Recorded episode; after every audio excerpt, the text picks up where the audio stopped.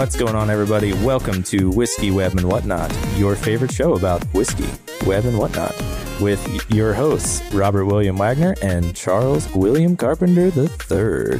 This is by far the best show I've ever heard called Whiskey Web and Whatnot. So, you know, Yeah. that's a fact. If you like any of those things, No, no, it's just literally the one called Whiskey Web and Whatnot, hosted by Chuck and Robbie. Like, this is the best one yeah, of those shows. I would agree with that.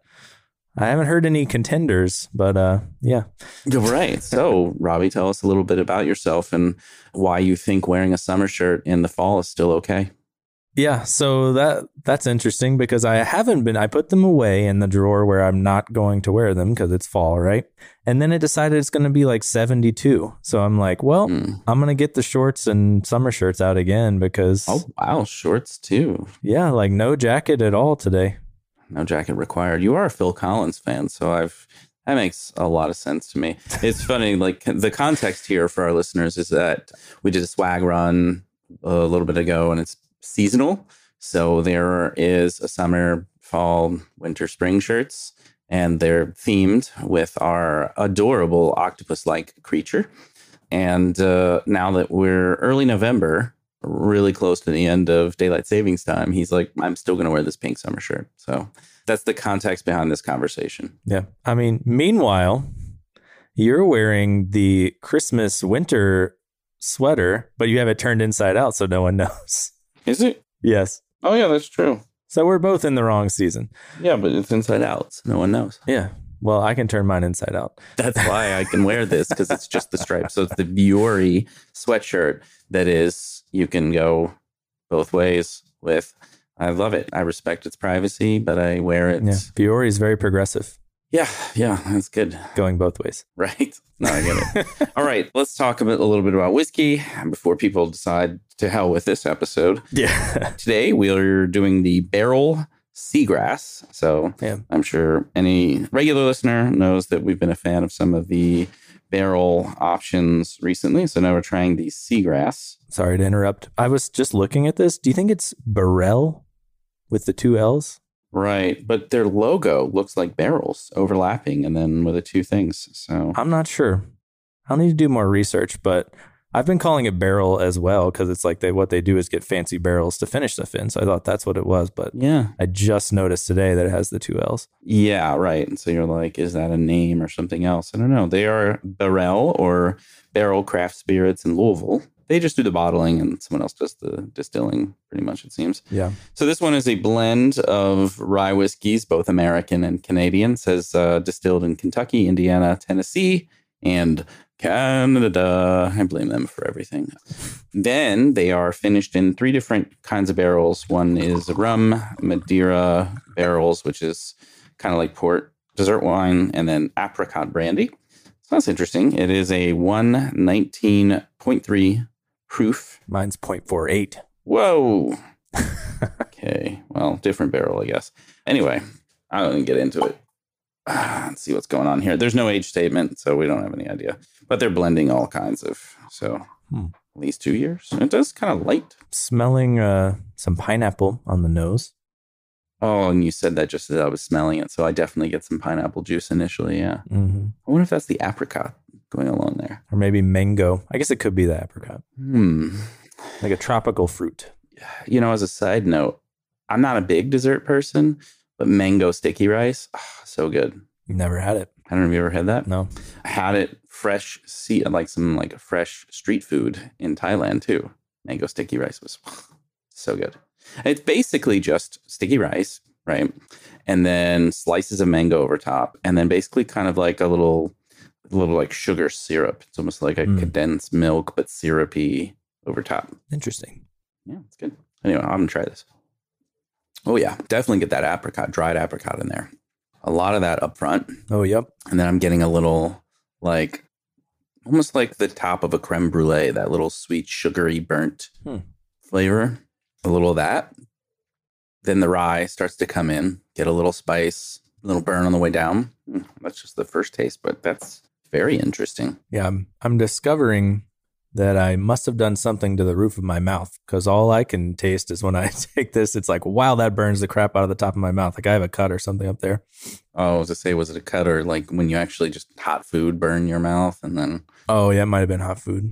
that was terrible. I can't remember what happened. I had a sandwich today, so it wasn't very hot.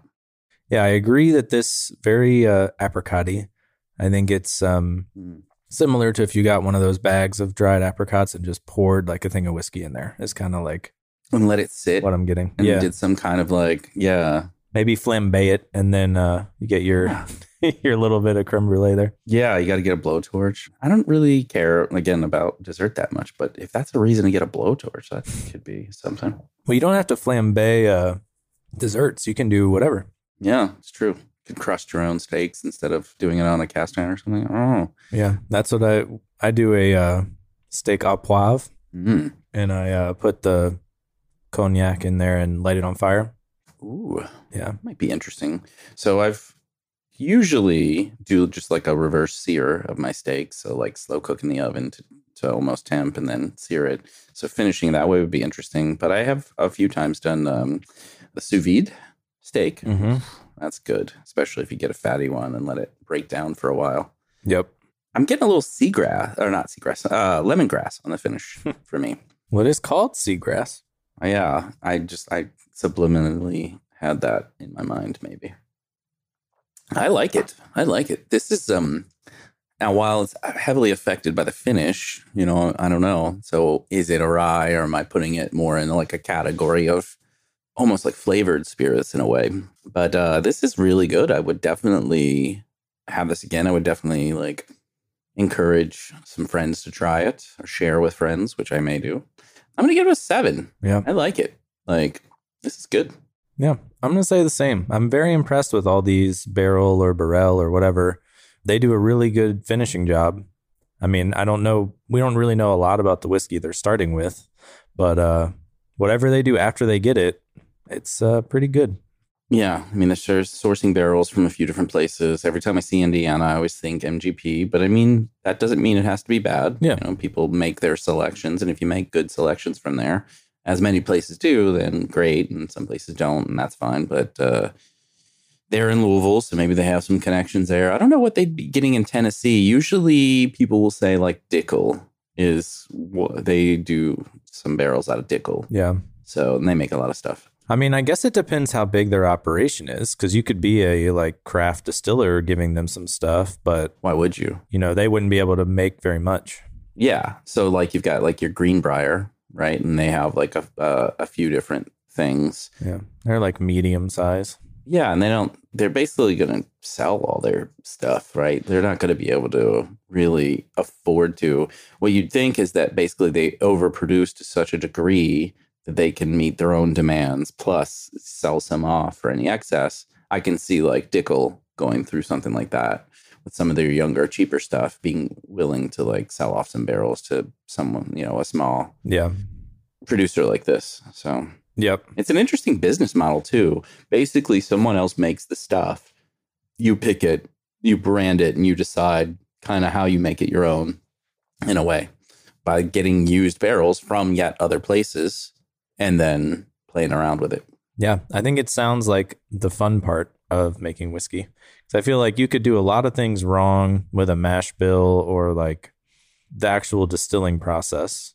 But once it's made, they're not all that different unless you've got like crazy mash bills. So then it's Yeah. the fun part where you can get a lot of different flavors is the aging. Right. Yeah.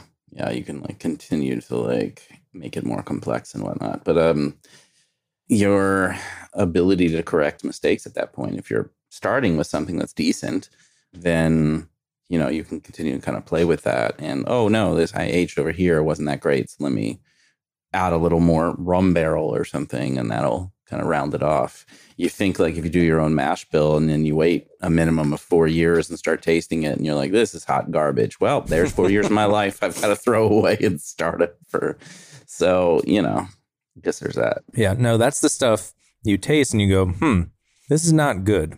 I'm going to save it for a hundred years. Someone's going to buy it just because it's a hundred years old a long time from now. yeah, I don't know.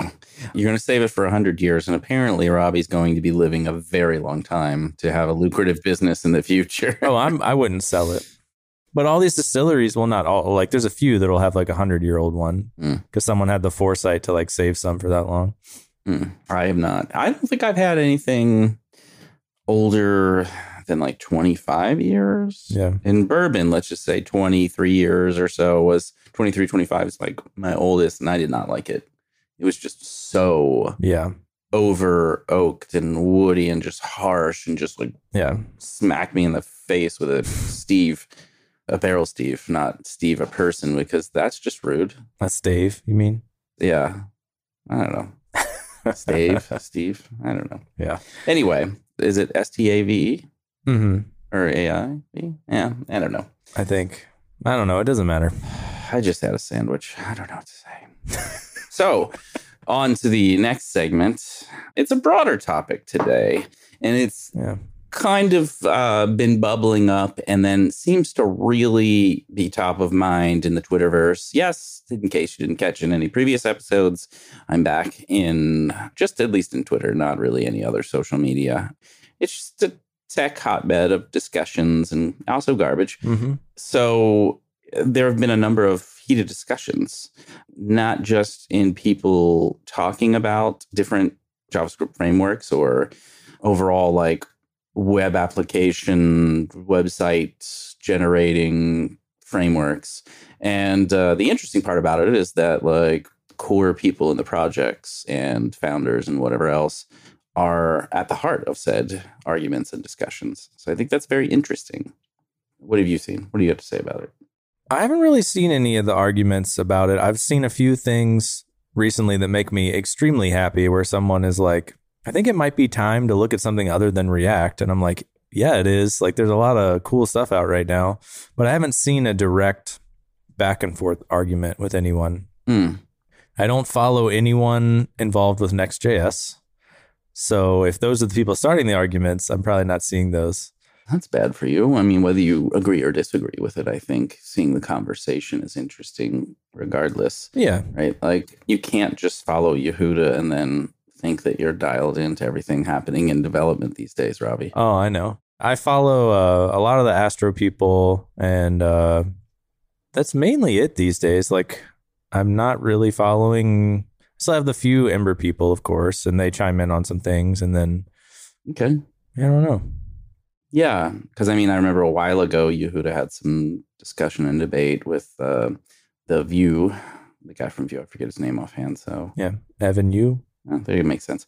You know, just about inner workings and uh, you know what's good for the web and whatnot. But that was- feels like that's been a little while. I think that was all around Mhm. like the Vue three release, and then Yeah, a few months ago there was some discussions between Next.js and uh, Remix group about some things happening there and you know best ways forward and that kind of stuff.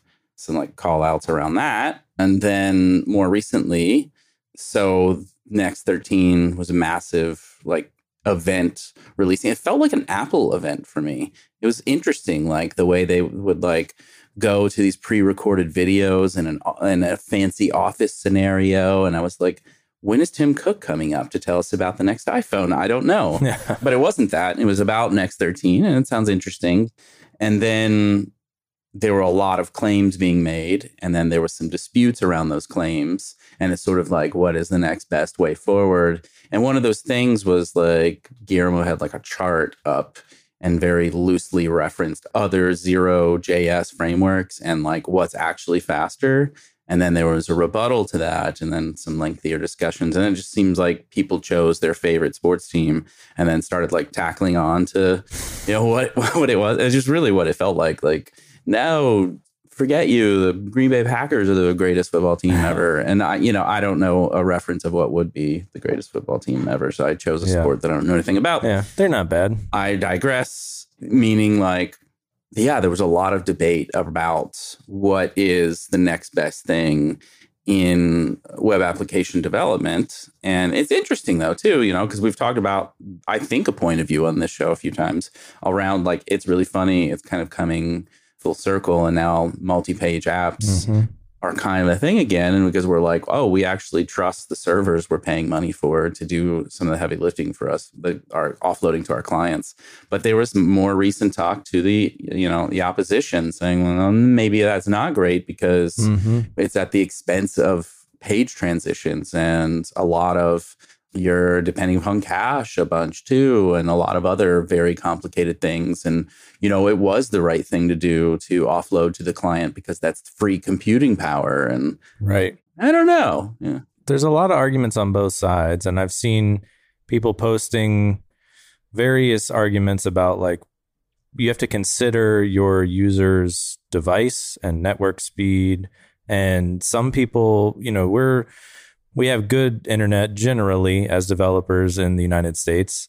Not all the time, but we're usually not on like a one megabit 3G or less connection in like the middle of some country that has that. I'm not sure who has that problem still, but like yes. I know that's a big thing where it's like, you know, how much is the server shipping to you? So like that could be a thing. Or then also, if the server is shipping you all the JavaScript and then your device needs to parse it and you have a cheap phone with no service, it's probably likely it's not going to parse it and execute it as quick as maybe your server would too. So, like, there's arguments on both sides for that. And it's, I don't know that anyone knows the quote unquote right answer right now, but it's definitely a lot of arguments. Yeah.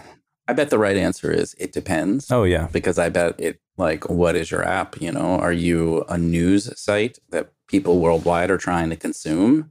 And perhaps then you know your users get to an article and they don't really care about the next thing because they're not acting they're consuming? I don't know. I mean that's a guess possibly but uh i think it depends potentially but um yeah I don't know if you're in that context, right? Do you care about pretty page transitions? I don't know. I thought well, page transitions that is a big thing. Are more like a nice to have, right? That's a, yeah, yeah, but it's a progressive enhancement, not necessarily a right. You know, a feature loss for your users per se. Yeah, I mean, a lot of it is nice browser things, transitions, animations, etc. But I think something that people kind of gloss over a bit is what exactly your server side rendering is doing. Like, is it a like Astro is build time going to basically take all of your JavaScript out and build the most basic HTML it can. You know, it's doing the loops in the build time. So it just yeah spits out a ton of HTML mostly. Like sometimes you have a little bit of JavaScript, but if you're doing that, I think that would be more performant than like an edge server needing to run like serverless functions to execute your things. You know what I mean? Like it's not necessarily build time, it's like request time. I'm going to like quickly build the thing, but Astro it's already built by the time you deployed it. right. Like I'm getting that thing back. You know what I mean? So I, I think that's the idea between like incremental static right. generation or whatever that is like the next thing, which is saying like, how about some of both? Which is like you know, some critical things are build time. Some other things maybe are server side, less frequent, less important in that sense. And some of them become static eventually once they're requested. But so they'll be kind of slow the first time for X user, and then they go to the edge and start to join the rest of everything else. I don't know. I mean, if you basically raised millions, billions of dollars or whatever around creating a hosting service and building technology specifically for that, you certainly have a sword to fall on, right? Like you're accountable to that. And so admitting that it's not the end all be all, of course, would be detrimental to to those things. Yeah. I would guess. I don't know. I'm not in that position. Yeah, that's weird. We don't have a multi-billion dollar server platform yeah, that you're incentivized to champion. Let's also uh I didn't watch the presentations. I don't know if you watched them or just saw snippets on Twitter, but some of both. I know they were like Webpack is dead. We're using TurboPack. It's the successor like Right. You know, just shitting on everything. And then they were also like it's like I don't know, whatever the metric was, 10 times faster than Vite. And it's like, yeah. okay, but Vite compiles everything in zero zero zero zero nine seconds. So you do it in zero zero zero zero one seconds. I can't perceive either of those. Yeah. Like, chill the fuck out. Well, uh, yeah, exactly. It's like the wrong metric. Yeah, I did see that on Twitter too, where it's like, well, that's not a you know a very positive metric when you say that like we make each other better. Yeah. When you can say just as well, it's three times faster than our last builds, and that's also still true and still feels pretty good. I did feel a little attacking in ways, and also TurboPack is alpha software, right? So it actually isn't. You know, they're announcing a thing that for many use cases isn't production ready. Mm-hmm. And it just works for Next.js right now, right? Like they're I believe so. Yeah. Yeah.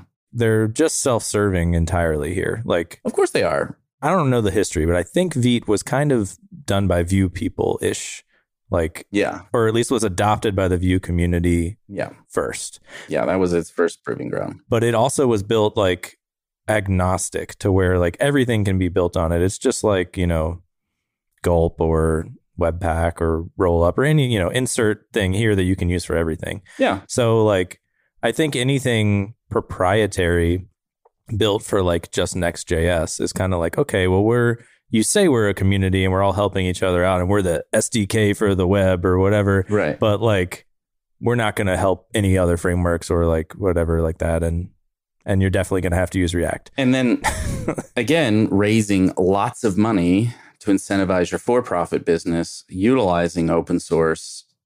I mean, you're leveraging open source contribu- contributions. Now, you know, they've hired tons of people and they're paying people and all that stuff as well. Well, So there's no shit talk around that. But, well, they've hired prolific people in the space. Okay, let's say that. Like people work there. yeah, but then they've probably turned all of their projects to their will is what I assume. They don't let them continue to do what they want. I could be wrong. I could be wrong. I don't know, but that isn't that was the argument though made against Remix now that their Shopify requ- uh, acquired is that oh now these things are going to get turned to benefit the company. Well, that's fine. They're getting money. Yeah, Like yeah, they're getting money. Why is that a bad thing? how many other companies are using Remix? Yeah, I was to say don't use Remix. I guess Yeah. that's such a bad thing for you. Like you know, when an open source project gets corporate sponsorship, that's not necessarily a bad thing. Isn't that what we've talked about? Like trying to make these contributions be meaningful to the people that put something into it in some way, and sometimes that's the way that happens. I don't know. Yeah. I mean, let's just circle back to the T argument of like, why doesn't every company just pay every open, like, you know, drop however many millions in the we appreciate you open source bucket and it will trickle down to all of your Yeah, things? yeah, Because that's the only way you can make sure everyone gets compensated. Like if you're using a little tool that you don't even realize, but it's like a dependency of a thousand of your packages, yeah, that person's probably like, well, shit, like I'm not getting any money because everyone's sponsoring these packages that use me, but they would all not work without my package. Like, where's my cut? You know? yeah, yeah. Because I'm the unknown, whatever, and yeah. So that's a good kind of tree there. Although it almost feels like multi-level marketing, but uh, for open source, you know, where do you get on the tree, and it all trickles down to you, and use my package so that they get consumed by everything. Anyway, I, I think it's a good model, at least a good model to like attempt rather than say we can't solve this. So Mm-hmm. Regressing back a little bit, that's what I like about our friends at, at Astro is that it starts as like, let's scale back to the things that work well. Let's build static sites, get it into our build tools, make things like work in ways that you're familiar with, and then boom, let's make that fast. Okay, you need to add interactivity. Like let's put that in there and give you options, right? They haven't attached themselves to any particular option. Uh, and so you can sprinkle that in with just JavaScript or add your framework du jour or whatever. Yeah. Which is like, you know, way, way back when React and Vue kind of first came out, Mm-hmm. was kind of what you could do. Like you could run, I'm not sure if you could with React. I know with Vue, you can kind of just run it in the browser. I guess you can with React too, but it's like you could sprinkle that in, like literally put like a script tag to include React in your site or whatever, Absolutely. and use a couple components directly in line in your HTML and like, Yep. you know, not have to do crazy builds and JSX and all the things. Yeah, basically the, the days where full on software engineering came to the browser, right? All the processes and like, oh, I need to compile what, you know? You remember you could just like on a page write some you could add a tag to jQuery and then have this globally available and just write some scripts to do some things on the page and that was that. Mhm. It's just straightforward like that. What oh okay, the browser reads this just like this. You don't have all these abstractions and need it to be smart and how it imports modules and all of that. Like, sure, that's fine. That's things we appreciate. But the reality is, at the end of the day, your browser, it does those things, it reads those things. Mhm. Which is honestly what we want. Like JavaScript is meant to be the polyfill until the browser implements Mm. things. So like it got a little crazy because we realized how much we could do with it and we've outpaced how quickly browsers can just implement things natively. Yeah. But the more things you can use from native APIs, the quicker it'll just like it'll just do it immediately instead of needing to parse all your JavaScript for 3 or 4 seconds or whatever it might take and then execute. So, is there an argument then to say, okay, we're going to start trusting the browser more and, you know, having a build time or no time whatsoever? Like WebAssembly is the argument for just WebAssembly to actually be the deep web application language of choice. You know, should be like thinking about something else instead of wedging our other tools around this. Possibly. I haven't shipped a WASM site myself, so I don't know. I mean, I know the benefits are it's supposed to execute faster, but I don't know other than that. Like, there's probably some downfalls, like things that don't work the same as they do in JavaScript or something, Right. but I don't know. there are uh, JavaScript to WASM compilers. So another interesting thing, if you want to use this language, familiar language, and then end up with those things, you can do that. Yeah. Yeah, I know that uh whenever WASM came out, it was kind of a big thing. Like they at EmberConf, they had a, a WASM version of the what do you call it? The schedule for the day. Mm. And so that was fun to play with of like, oh, here's the WASM version. It didn't necessarily seem like crazy faster because the normal one was fast already, Yeah. but uh it was there. So there you go. Somebody just wanted to prove they could do it. Yeah. It was hot then and they're like, "Oh, Yeah. let's uh let's show that we can do this." Hot. It's true. So just you wonder what the uptake is going to be at that point and how necessary it is. I'm sure it has a use case like many other things, and then at a certain point, maybe your site is brochureware and you don't really need that, right? You just need to know how to write HTML, and then if you want to add tools on top of that, great.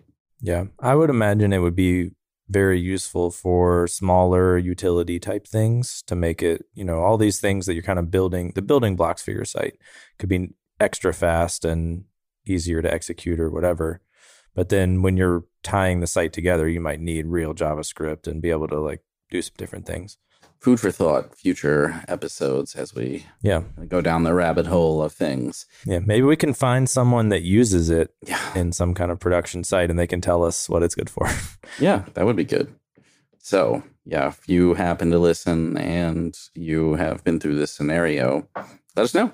Come on, let's talk about it. Yep. Let me send you some free booze. Whiskey Web and WASM. Wasm. See, W applies to so many things. So, yeah, the framework wars seem to be really sparking up.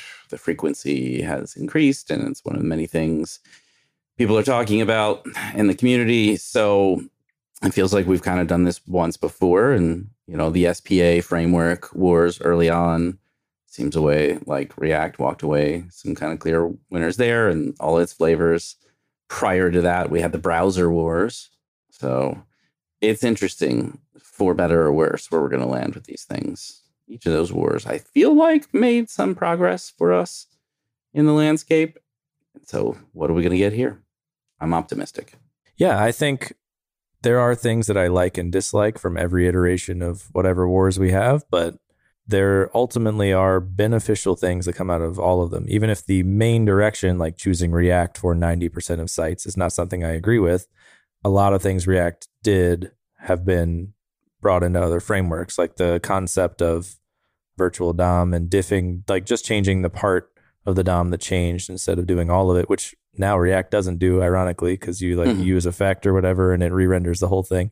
Yeah, you end up with like tons of re renders due to these Yeah. hooks, which is like not great, but But what it used to do, it was based on like the Doom re-rendering engine, is what I had always heard, where like that was the concept they had in the game Doom of like only re-render the pixels that actually needed to change. Mm. So they got their idea off of that, and then you know people went, "Wow, that's cool. That's a good idea." And then a lot of other frameworks, like basically every framework now, only re-renders the thing that changed.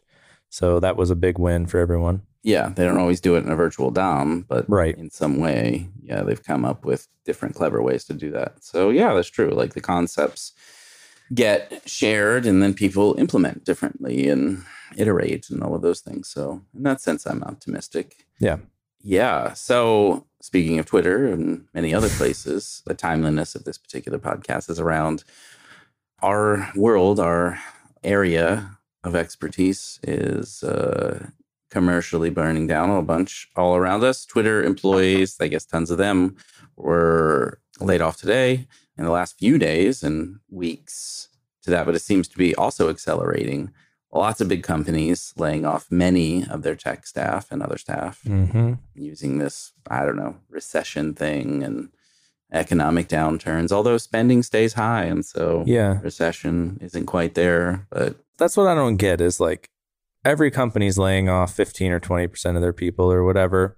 So, okay, first, maybe they had too many people. They were hiring like crazy because they had infinite money. They didn't care. mhm, So there's a little bit of that correction.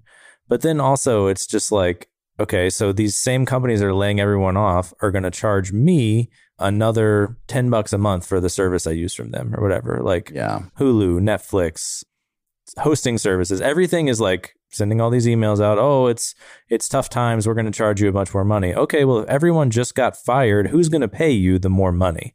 Like Yeah. You can't have both. Yeah, it's interesting. All kinds of decisions being made on that, like prices being increased due to recession, is what the companies try to say. But then, like their earnings postings seem to negate the needs for these things, right? But nobody cares. It kind of gets, Yeah. you know, away. I think the uh, the hot take here is CEOs want to continue to make fifty million dollars a year or whatever, hmm and they're like, hmm, that's like you know.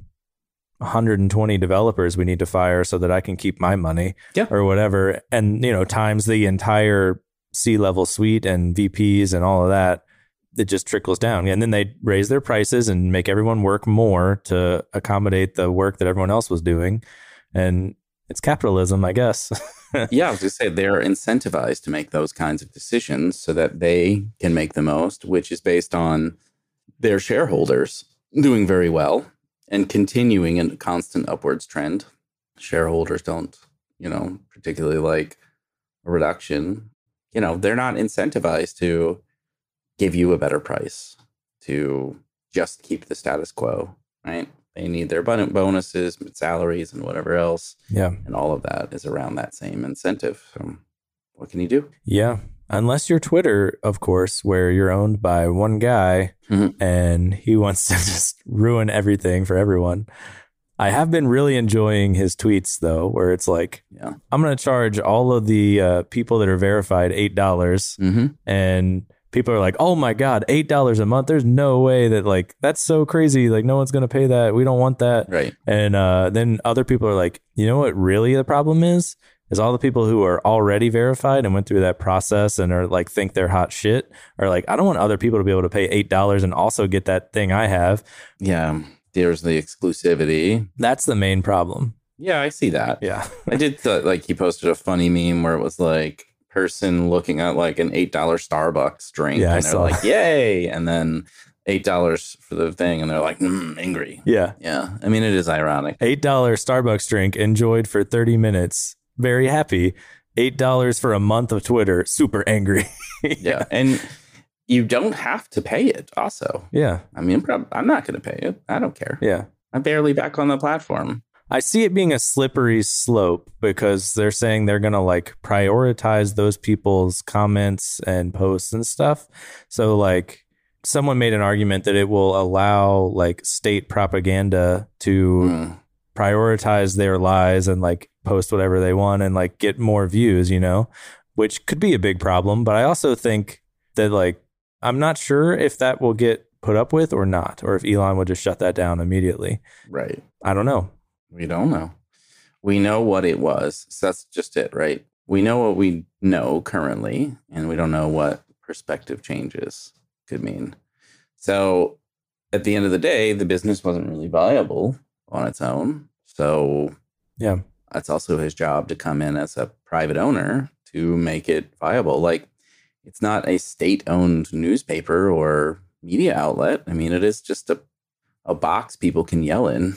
Yeah. So I'm very, very curious because I feel like I never know what Elon's thinking. Like for him, this could just be he needed a incredibly huge loss for taxes or something. maybe, You know, like I need to buy this thing and then run it into the ground because I need to like not pay as much tax this year or whatever. I don't know. I have no idea. I do think, regardless of whether his intentions are pure or not with any of the things he does, he is a shrewd businessman who knows what he's doing. So, Proof's in the pudding, I suppose. Yeah. When you have a number of successful businesses, you can't can't really argue with that. You don't have to personally like the person. yeah. I feel like there's lots of very rich people that aren't necessarily likable, you know? I think that's most of them. Yeah, right. Not that I hate them, but most of them I'm not like, wow, you would be a cool person to be friends with. Yeah, I'd love to sit down and have a whiskey with you. Like, nah, most of them I would say probably not. Yeah. I don't know. Definitely not Jeff Bezos. No, He's just mad that Elon beat him to rocket ships. right, exactly. Might be first, but won't be the most successful. Yeah, I don't know. I mean, that is one problem. If Elon can get everyone to Mars, but Amazon won't ship stuff on their rockets to Mars, how do you get your stuff on Mars? Yeah. it's another disruption model there. Yeah. You should have participated, Bezos. All of a sudden, you're bankrupt. He's not going to ever be bankrupt. Yeah, probably not. Because I keep ordering stuff there because I'm lazy. Like, the problem is, you know, we have probably only like two or three legitimate hosting solutions for all of everything that you can build apps and websites on. And there are a lot of choices, but most of them are built on top of Amazon services. So if you look at the ones that aren't, like, even if the whole like shipping stuff to my house every day went away, Yeah. they would have the entire technology side that has like Yeah. An insane amount of people using it to power the entire internet. Like everything we have on our computers right now, probably running through Amazon services. Right. And there's a flaw in that, though, right? There's definitely a monopoly to it to a degree. And, uh, oh yeah. you know, when, when AWS goes down, half the internet goes down. Like, that's true. hmm Very true. Did you see the DHH article where he's like, would they're going back to like on prem stuff instead of renting someone else's computers? He's like, there's, you know, Oh really? diminishing gains there at a certain point, and the cost and support and all this stuff isn't great. So, Yeah. which is interesting if you think about it. It's basically not sustainable. Like, you know, I think a lot of companies do it more sketchy than you would think. Yeah. They have a few like extra machines that they give a static IP and they like host some internal stuff on there. Like probably nothing client facing or customer facing. I mean, they would probably put that on some real hosting, but that's the thing is like if you need to have all these edge nodes, right? Like however many hundreds across the world, Yeah. it's just prohibitively expensive to do it on your own. Like Yeah. if your customer base is, you know, you're a a clothes washing service in Massachusetts and you want to host an app just for Massachusetts, right? Like that's a problem you could solve easily. But if you're even United States wide, it becomes pretty expensive to have all that many servers. Yeah, well, and so I obviously don't know the in-depth details of their infrastructure, but like they basically use a company out of Chicago with on-prem hardware managed by that company. So to a degree, sort of, but they buy the hardware still. So like, you know, Basecamp owns the hardware, Hmm. 37 signals, whatever. They just don't own the building it's in. Right. Yeah. So it's kind of like in a data center, Huh. and you do pay some people to do like the managed bit to it, but like you design your setup and and pay for the hardware and everything. Isn't that what like Rackspace was like? Yeah, I think that's basically what Rackspace was like. Which I don't know if they're around anymore or not, but I remember. I don't know. They had an office in uh, Blacksburg. Mm, I was going to say, we, yeah, when I was at Isagenix many years ago, we, uh, speaking of MLMs, uh, yeah, we used Rackspace for a lot of our stuff. We had a few things on prem, but I think it was mostly like intranet versus, like you said, customer facing stuff. Yeah. I remember before it was the thing to just buy Amazon servers. I would look at like huge racks and like you could buy those Mac server things to like rack in there and they would be, I don't know, 20 grand each or something. I was just like, I don't know what I would ever use this for, but I want this thing. Yeah. Yeah. I know that's like the next level of my home lab. You know, I need to like go from a little desktop Dell that my brother gave me to an actual like rack server. That'd be pretty fun. yeah. Well, after setting up the office stuff with like the firewall and switch and all the things in the rack, like I'd probably do that at my house one day, depending on where we end up and if I have enough Ethernet I was wire. say if you ever stayed in one. yeah. yeah. Yeah. I mean running I yeah, I saw an article recently about like running fiber through your house, hmm. which should be interesting. That seems error prone, but Yeah, yeah, exactly. like it stops working because you crimped one little piece too much or something. Yeah. Very directional and all that kind of stuff. Yeah. So it's Yeah. like not as idiot proof. Yeah. Cause I tend to like start running it through the wall. And if it doesn't move, you just shove it really hard. You know, that's not what you do with fiber.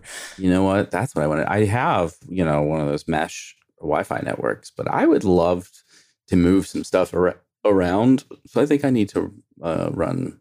Yeah, I think I need to run Ethernet through my house. Yeah. I mean, Cat 6, or I guess the, it's like eight now, Is it? but six is is very sufficient. Six is like up to Yeah. four gigabits or something like speeds you're not going to get from your service provider for a while. Yeah, seems like more than sufficient. Yeah, and plus, like maybe uh, add some home value to have Yeah. Ethernet ports in each room or whatever. Well, even just for your mesh network, it makes a big difference if they're plugged directly together versus wirelessly talking. Yeah, exactly. So that would be another like plus side. Yeah. doing that. And like I said, I don't like the location of where my internet service provider put things. Mm. I wish they were somewhere else. So having some ports to move around and put things where I want them to be would be useful, I think. Yeah. So uh, we have, I think, like five or six eeros. Hmm. Like that's our mesh thing. And uh, Yeah. we had, um, forget what it was called now, but we had like internet that was line of sight beamed to us. So it was Mm. like 10 Mbps and it was like $300 a month. Oof. It was awful, but it was our only choice. So we just got Starlink, Mm. which is awesome because it's maybe not as reliable just yet because I wasn't actually supposed to get it. I was just on the waiting list and it was like you might get it by the end of 2022 and I was wasn't getting it, wasn't getting it and I was like it's almost the end of 2022. What's going on? So I went in and just like paid for a business one and was like, "All right, I'm going to get the business one. I'm going to pay you a ton of money." hmm that one still didn't ship or do anything, but like within a day after I did that, I got an email about the personal one and it was like, we understand some people don't have any choice in internet, even though we're not really available in your area. Do you want a like our best effort service type of deal? And I was like, Yes. yes, please. Yeah. So they sent it to me and like our max was like 10 Mbps before. And like the highest I've gotten so far with Starlink's like 83. So it's like Not bad. eight times faster Yep. and uh i think it's 150 bucks a month or something so like half the price and the only issue so far is they don't give you an ethernet port so they give you like a router and you have to connect wirelessly to it so i had to order an adapter hmm that i have to plug in to then get an ethernet port and use my eeros so we'll see what the real performance around the house is after i do all that but Very interesting. so far it's promising All right. Yeah, line of sight technology is hot garbage. I worked Mhm. for um, I don't know a startup doing that in Phoenix, uh, 2002 or three or something like that.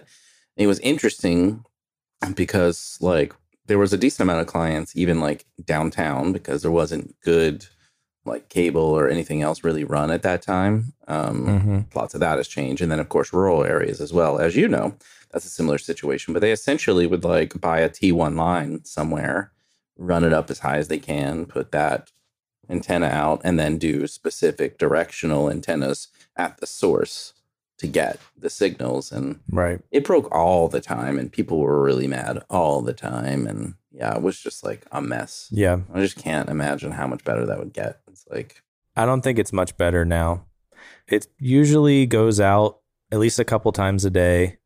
And usually by the time you actually get someone from support, it's come back. So it's like you just got to deal with it. yeah, most of the time I would log in remotely and reboot for people, and then it would work. Yeah. And I think it's, uh, even though we're supposed to get like 10 Mbps, I think it's like usually five or less. And it's just been crazy because I used to like start up Disney Plus, right? Mm, and I would have to wait for I didn't time it, but I'd say two or three minutes before like all of the thumbnails would load. oof. And now it's just like apps booted. So like it's so much better. yeah, so worth it for convenience. Well, you know, life on the farm, Yeah. a very specific thing you chose. Yeah. I mean, that was one of our biggest complaints. Some of the other things were like some of our bathrooms were outdated and stuff, but we just finished redoing those. So Well, you put them indoors; they were outhouses, and you brought you brought indoor plumbing into. No. So they were um we thought they were original to the house. The house was built in 1989 Hmm. and I think they basically were. However, they did this thing that I didn't know existed where you can like pour this stuff over your tile and it makes it like they had like red tile because it was like the 80s and they thought that was cool. So they Right. painted it white basically. Yeah, yeah, I've seen that. Yeah. You can kind of paint over the tile, but it's not just like normal paint. It ends up being like It's this thick and plasticky. yeah. layer. Yeah. it like basically creates a hard candy shell. Yeah. So we had no idea. We thought it was just like a weird flooring that they had put down. But then they started like jackhammering it up and they're like, yeah, this is red tile. So uh, that was interesting. But um, yeah, so we're we redid a couple bathrooms. We're not doing one of them because we never use the upstairs. But Okay. Caitlin is now being like, oh, you know, we've done a lot of stuff in the house. We have better internet. Like I'm not as unhappy out here anymore. She still doesn't like that uh, we're really far from stuff, but Yeah. we're enjoying it a little more now. Yeah, you can tolerate it. So I think you wanted to talk a little bit about uh, down. Speaking of down on the farm, you went down the uh, explorative route of vintage four wheel drive vehicles and found your experience to be eh, okay. Well, so the problem, I bought a Scout because I think the Scouts are like somewhat better looking than Broncos, even though Broncos are more popular. So I got that purely on looks. Like I know nothing about this truck. I think it looks cool. I'm going to buy it. Turns out when you buy a thing online that you know nothing about, it's likely that the person that owned it before did a lot of work to it in their garage and did all of it wrong. Mm, So I got it and everything was wrong. Like they had flipped the axle to lift it without actually buying a lift kit. Like stuff like that where you're you wouldn't want that. Yeah. So we undid all of that janky stuff and like redid most of that stuff and it was probably 80% good, but like getting someone to do all that work is expensive. So then, you know, I spent a decent chunk of money and then was still left with a truck that like didn't drive all that great. Hmm. It was probably par for the course for other people that own that truck that didn't put tons and tons of money into like literally top to bottom redos. now you're gonna buy another truck you didn't uh, test drive though. So Well, yes, but they do things like very meticulous. Like it's uh the flooring in the um Scout, for example, was just metal, like the the body of the truck. yeah, This the new Bronco I'm getting is going to have four layers of like there's like a sound dampening layer, a something else, a like jute layer and then carpet. Like little details like that are like done all the way around the truck of like it has heated seats, it has like yeah, a nice top. It has like better suspension, all the stuff. Yeah. What you want and what you didn't experience before is you want like an old looking truck. You want creature comforts though. Yes. Old cars aren't usually creature comforts. So you you resto mod that is like yeah. I want air conditioning. yeah. Yeah. All the things. So like this basically uh the company that's doing it for me does all of that stuff standard. It's like you can choose a couple of options. Like I chose to do white wheels and bumpers and the roll cage will be white. Mm. Right. But other than that, it's like basically like oh, and the you choose obviously the base color. It's going to be green. The classic Bronco green, Yeah, like the seafoam green cap. it's boxwood green Yeah, those are cool. is what they they call it. Whatever. They had that and like the other classic colors, Brittany blue, which is kind of like Mm-mm.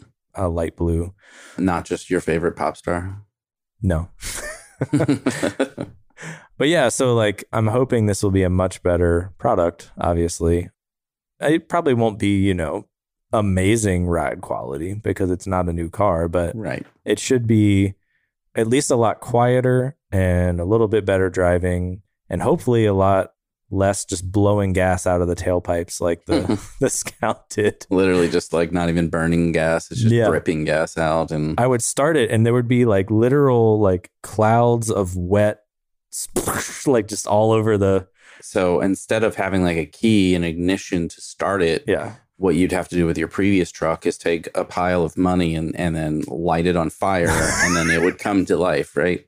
And that's yeah essentially what that experience was for you yeah from start to finish. Yeah, and then even once the the key start worked, it uh you would go to start it and it would just be turning over, turning over. I mean, like a classic car would. And you have to like give it some gas and eventually it'll like start to go and then it wouldn't ever like the idles would stay really high and you had to give it a ton of gas to get it to like realize, oh, it's like good and like cut back down and like there was a lot of timing issues and stuff. So, Right.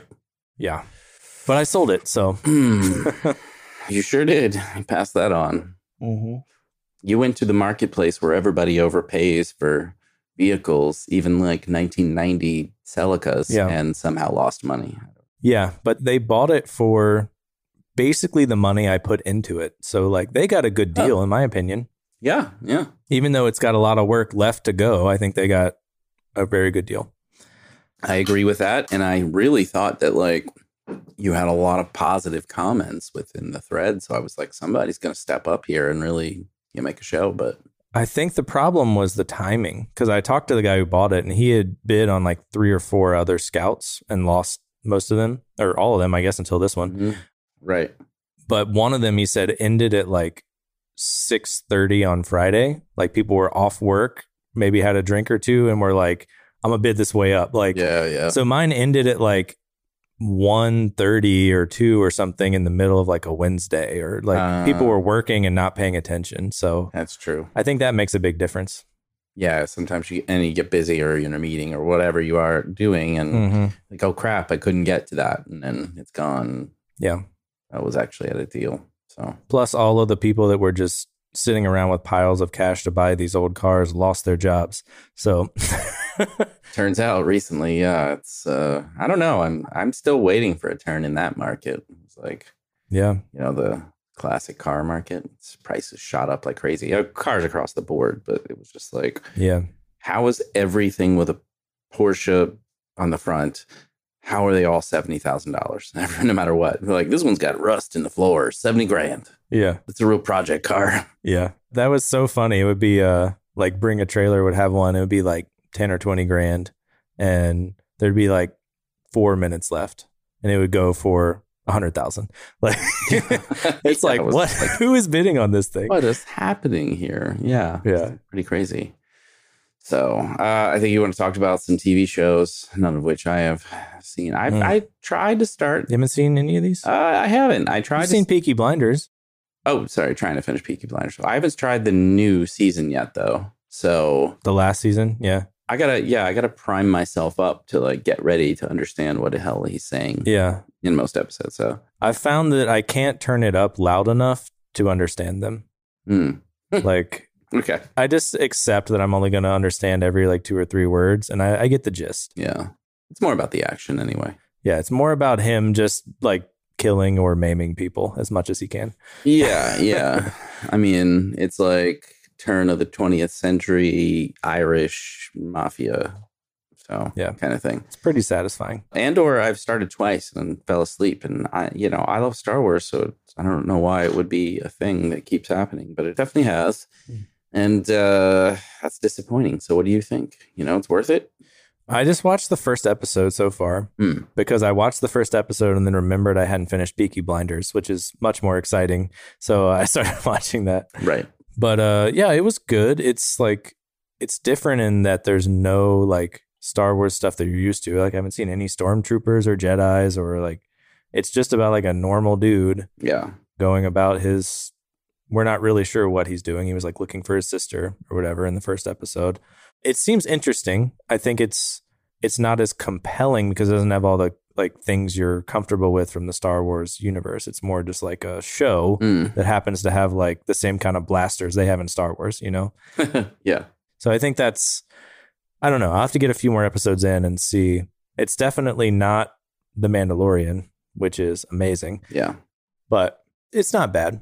I liked Obi Wan too. I don't know if you liked Oh, yeah. Obi Wan. I know people were split on that, but for me, it was it delivered. I liked that. Um, yeah, I've been watching uh, the latest season of Cobra Kai.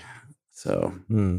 I haven't started any of those hmm. because I was never a uh, Karate Kid person, so I don't know if Yeah. I would enjoy it. I mean, does it hold up on its own, or is it more fun for like nostalgia type of it's stuff? It's more fun because like so many characters come back and stuff. Like they they basically like revisited with everyone from that time, and one of the you know the uh, original protagonists are like John Kreese, and then later what's his name something Silver, uh, Sensei Silver. So yeah, people later and different people he fought and were friends and all that kind of stuff.